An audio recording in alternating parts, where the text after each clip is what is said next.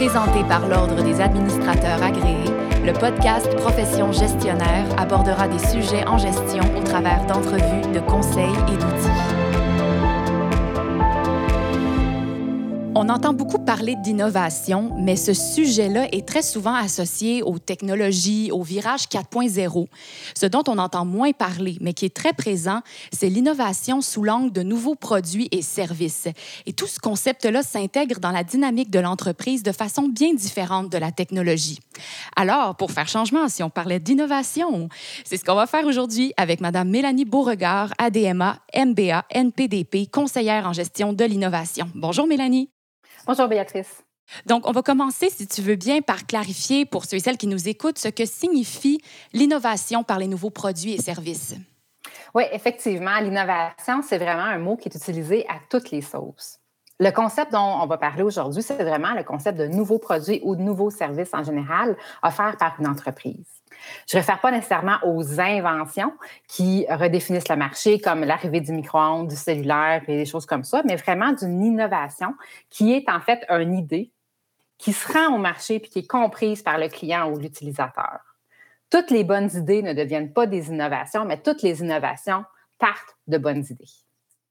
OK, parfait. Donc, maintenant qu'on a jeté, disons, les bases générales de ce qu'est l'innovation, est-ce que vous diriez que c'est accessible à toutes les entreprises? Oui, effectivement, parce que toutes les entreprises ont des consommateurs. Donc, l'idée, moi, que j'avance, c'est de dire que l'innovation, c'est des bonnes idées qui sont présentées aux consommateurs, puis qu'on établit une communication avec ce dernier. Donc, c'est le concept d'essayer puis tester ses idées. Puis ça, c'est à la portée de toutes les entreprises. Puis tester les idées tôt dans un processus d'innovation, que ce soit pour un nouveau produit ou un nouveau service, c'est vraiment ça qui est le secret du succès commercial des lancements de produits ou de nouveaux services. Ce qui est différent, par contre, selon la grosseur de l'entreprise, c'est la façon et l'ampleur dont les tests vont être réalisés. Une plus petite entreprise va probablement parler avec ses followers à travers les médias sociaux, aller dans des marchés, des foires, il y en a qui ont des pop-up stores, des choses comme ça. C'est une façon d'établir une communication puis de tester des prototypes avec des consommateurs. Une plus grande entreprise, par contre, pourrait aller faire des agences spécialisées, faire des focus groups nationaux ou internationaux, faire des bancs d'essais, lancer le produit sur une plus petite échelle pour faire des tests. Donc, c'est vraiment là que la différence allait. Mais par contre, toutes les entreprises ont des consommateurs, puis la clé dans l'innovation, c'est de parler aux consommateurs. Donc, dans cette perspective-là, c'est comme ça que je dis que c'est accessible à tous. Donc, vous dites que l'ingrédient secret, ce serait bon de tester, de tester une idée auprès d'une masse de consommateurs, de leur parler. Est-ce que vous diriez que c'est essentiellement un effort marketing? Pas nécessairement. Ça, c'est très important, en fait, c'est que dans un nouveau produit, un nouveau service, il y a deux éléments. Il y a le produit et service, puis il y a le message. Comme je disais, une innovation, c'est une bonne idée qui se rend au client, que le consommateur comprend. Donc, il faut avoir le produit ou service, puis il faut avoir le message aussi. Donc, dans un premier temps, il faut développer le produit. Il faut que ce soit un produit ergonomique, esthétique. Il faut que ce soit intéressant. Si c'est un service, il faut que le service ça soit bien articulé pour que ce soit facile à exécuter. Et après ça, il faut aussi tester les mots utilisés pour expliquer au client qu'on l'aide à résoudre un problème, que le client comprenne pourquoi c'est quelque chose qui devrait l'intéresser. Donc, le message, c'est vraiment quelque chose qui est plus marketing, mais tout le volet en amont qui est, si on développe un service, c'est vraiment plus souvent le côté TI qui est impliqué.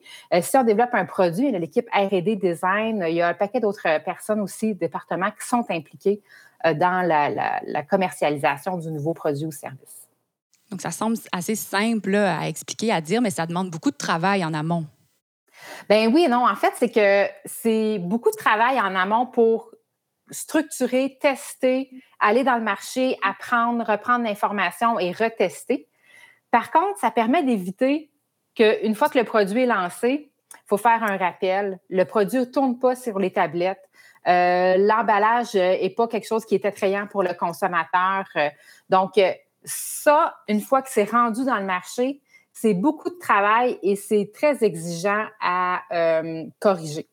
Alors que mettre beaucoup de temps en amont fait vraiment un pont avec le succès une fois que le produit est lancé. Il ne faut pas oublier qu'on veut tester le produit avant de le mettre en production, de faire les investissements dans une ligne de production, faire les investissements en TI.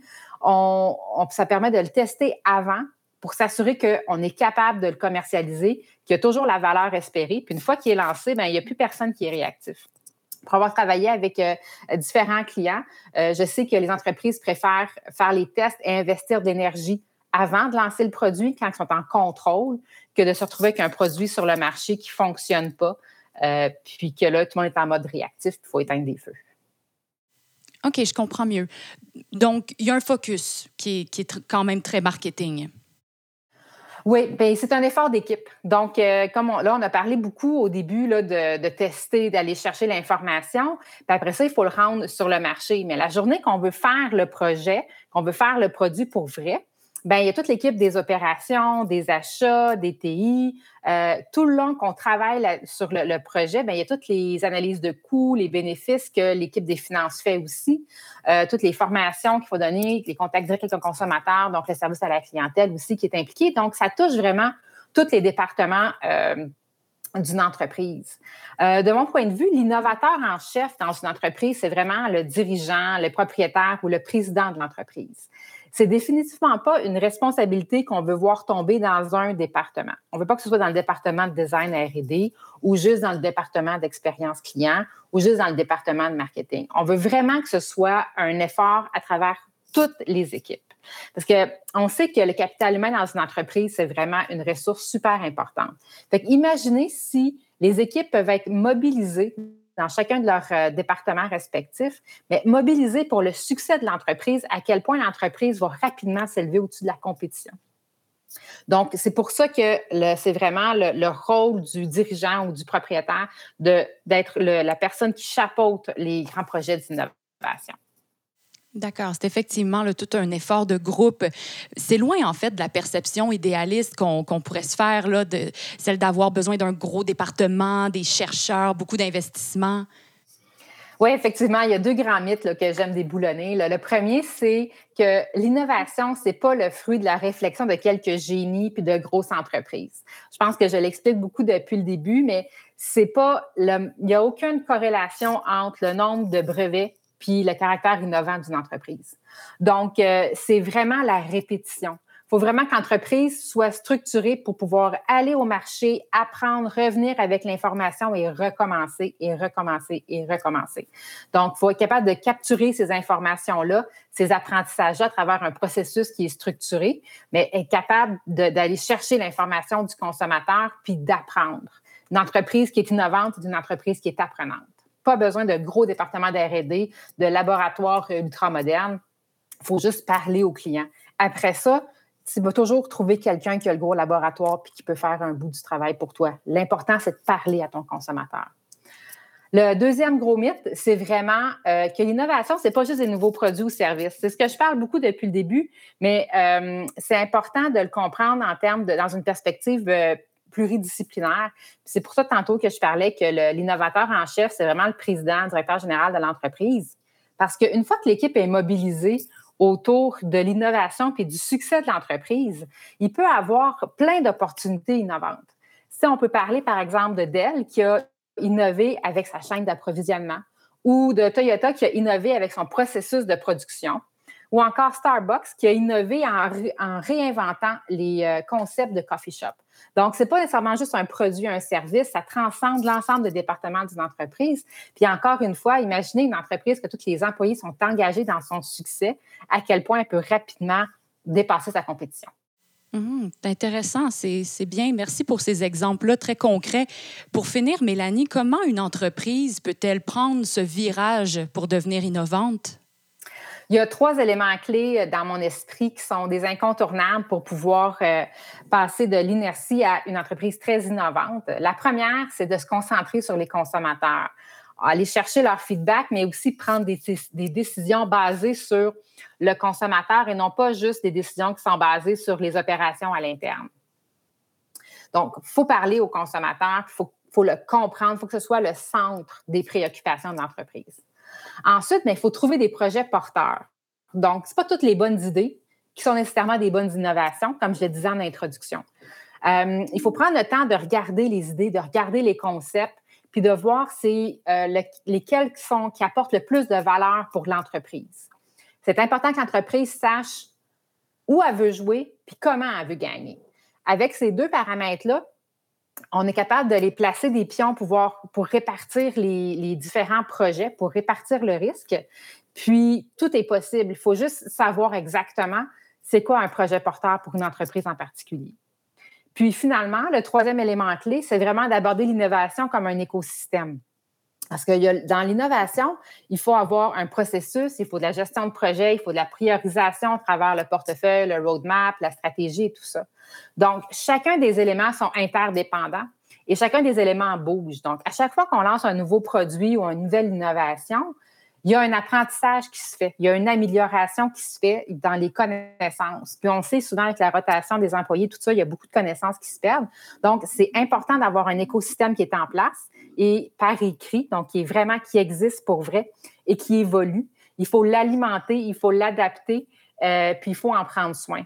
Il n'y a pas de façon d'avoir plein d'idées. Si le processus n'est pas en place, les idées ne se rendront pas.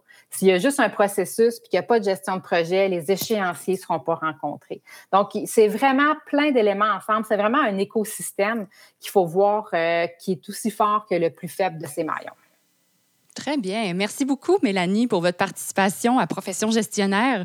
Donc, à retenir parmi tout ce qui a été mentionné aujourd'hui sur l'innovation sous l'angle des nouveaux produits et services, tout d'abord, c'est important de parler avec les clients, avec les consommateurs, de tester les idées et les concepts auprès d'eux. De plus, l'innovation dans une entreprise, on l'a mentionné aussi à plusieurs reprises, ça constitue un effort d'équipe. Et finalement, tous les éléments clés forment un écosystème qu'il faut entretenir au sein de l'entreprise. C'était Mélanie Beauregard, ADMA, MBA, NPDP, conseillère en gestion de l'innovation. Si vous voulez partager sur ce sujet via les médias sociaux, ajoutez le hashtag Profession gestionnaire. Merci à toutes les auditrices, à tous les auditeurs. À la prochaine. Merci beaucoup, Mélanie. Merci. Profession gestionnaire était présentée par l'Ordre des administrateurs agréés, l'Ordre professionnel des gestionnaires du Québec. Pour des articles, des outils et des formations en ligne en lien avec le domaine de la gestion, visitez le adma.qc.ca.